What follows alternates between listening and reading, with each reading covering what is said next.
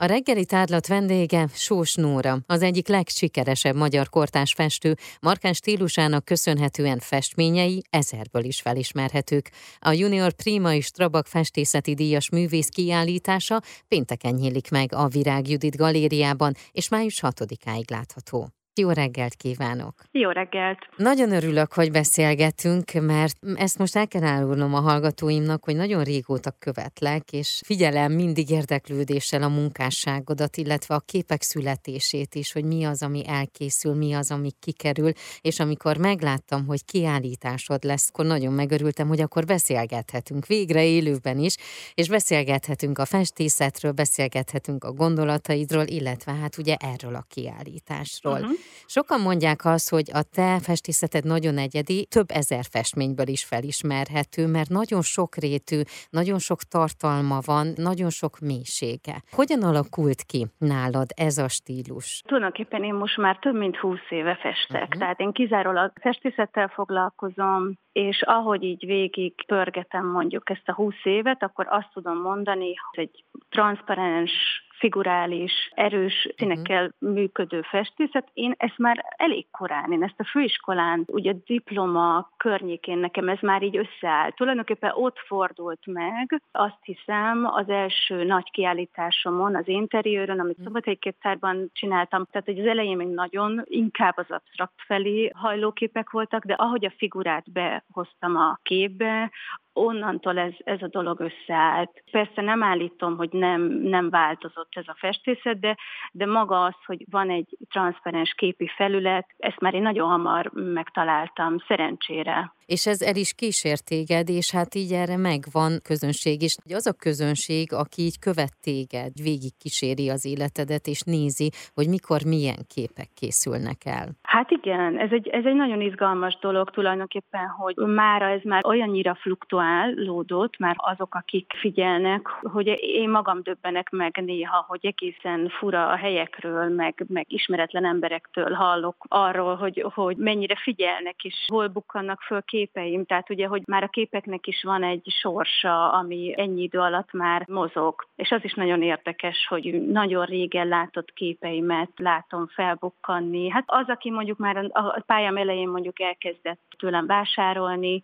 az követ, figyeli az én dolgaimat, úgyhogy ez, ez mindig szerintem tök izgalmas. A Virág Judit galériában most pénteken fog megnyílni a Fenkölt idő címet uh-huh. kapta, és hogy itt a legfrissebb az elmúlt két év alkotásaiból mutatsz be képeket. A válogatás az mennyire volt nehéz, illetve hogy itt csak új képek lesznek? Na most az nagyon lényeges, hogy aki ismer engem, uh-huh. és mhm. mondjuk, mint te is mondjuk figyelemmel kíséri a munkáimat, az tudja, hogy minden kiállítást, és én egy nagyon meghatározott gondolat köré építek föl. Igaz, hogy ez, ez két mondjuk három évnek az anyaga, uh-huh. tehát ezek friss képek, de a kiállításnak a törzs anyagát, az Absturz, vagyis a Zuhanás című kiállításomnak a törzsanyagát ez képezi, uh-huh. és ez azért lényeges, mert hogy ugye én tavaly csináltam a műcsarnokban egy nagy kiállítást okay. a nagy teremben, ami sajnálatos módon a Covid kvázi bezárt, és a nézők, a nagy közönség előtt ez nem volt látható, csupán öt napig. Lett egy ilyen virtuális dolog, de ugye ebben abszolút nem hiszek, és nagyon csalódott voltam, hogy több éves munkám, meg végre egy, egy vágyott helyszín, és egy uh-huh. ilyen mhm. nagyon szép kiáltott térben lévő munkák, ugye, hogy láthatatlanok maradtak tulajdonképpen a közönség előtt. Úgyhogy én, én ezeknek a képeknek egy nagy részét elhoztam ide, de aki ismeri a Virágüdít galériát, az tudja, hogy egy nagyon komolyan kibővült kiállító tér, tehát ugye az elmúlt években kibővítette a galériáját, és én egy, én egy nagyon nagy felületet, vagyis hát a galériának egy nagy részét, a felső és az alsó szintet kaptam meg, ami eszméletlen sok műalkotásnak a befogadására képes, uh-huh. de hát nekem ennyire sok képem nem volt, úgyhogy én egy őrült alkotásban voltam az elmúlt egy évben. Uh-huh. Így tulajdonképpen közel 80 képet tudok itt kiállítani, és természetesen kikerültek olyan képek, amik már el vannak adva, vagy magángyűjteményekben uh-huh. vannak, de hogy nagyon-nagyon-nagyon fontos az, az a gondolat, amit én itt ezzel a kiállítással üzenni szeretnék, mert hogy a fenkölt idő az tulajdonképpen ugye az Absturzra egy ilyen sajátos válasz. Mert hogy én azt állítottam, hogy tulajdonképpen az a fajta életmód, amiben a világ van, uh-huh. az egy folyamatos zuhanás. Úgy érzem, hogy mind erkölcsileg, mind morálisan, fenntarthatóságilag, politikailag, empátia szinten, szóval, hogy ez, ez sajnos ez egy ilyen, ez egy ilyen nagyon szomorú kicsengésű uh-huh. dolog, de hát végül is ugye hát nem is csoda, mert ez a Covid alatt született képekről van szó.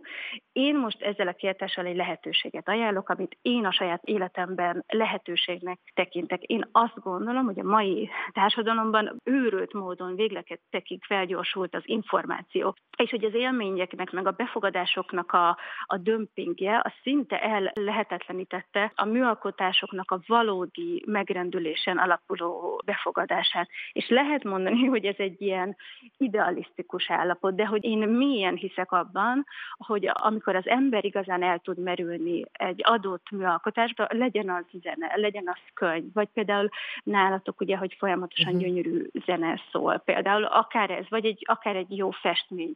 Ha komolyan veszük azt, és ott megszületik egy olyan megszentelt pillanat, amit én fenkölt időnek nevezek, uh-huh. és hogy szerintem ezekből a fenkölt időkből a ma társadalma, vagy akár a mai életünkből iszonyatosan kevés van, és én arra buzdítom, vagy arra kérem a, a nézőket, hogy jöjjenek el, nézzék meg, és, és hasonl rájuk ez a dolog, és jöjjön létre ez a megszentelt pillanat, hiszen én, én abban hiszek, hogy a képzőművészetnek pont az az ereje, hogy valami olyan módon tud rákérdezni dolgokra, amilyen módon semmilyen más tudomány, vagy semmi más nem tud, és hogy ezek a képek, ezek, ezek ott maradnak az agyunkban, és ezek örökre bele tudnak égni.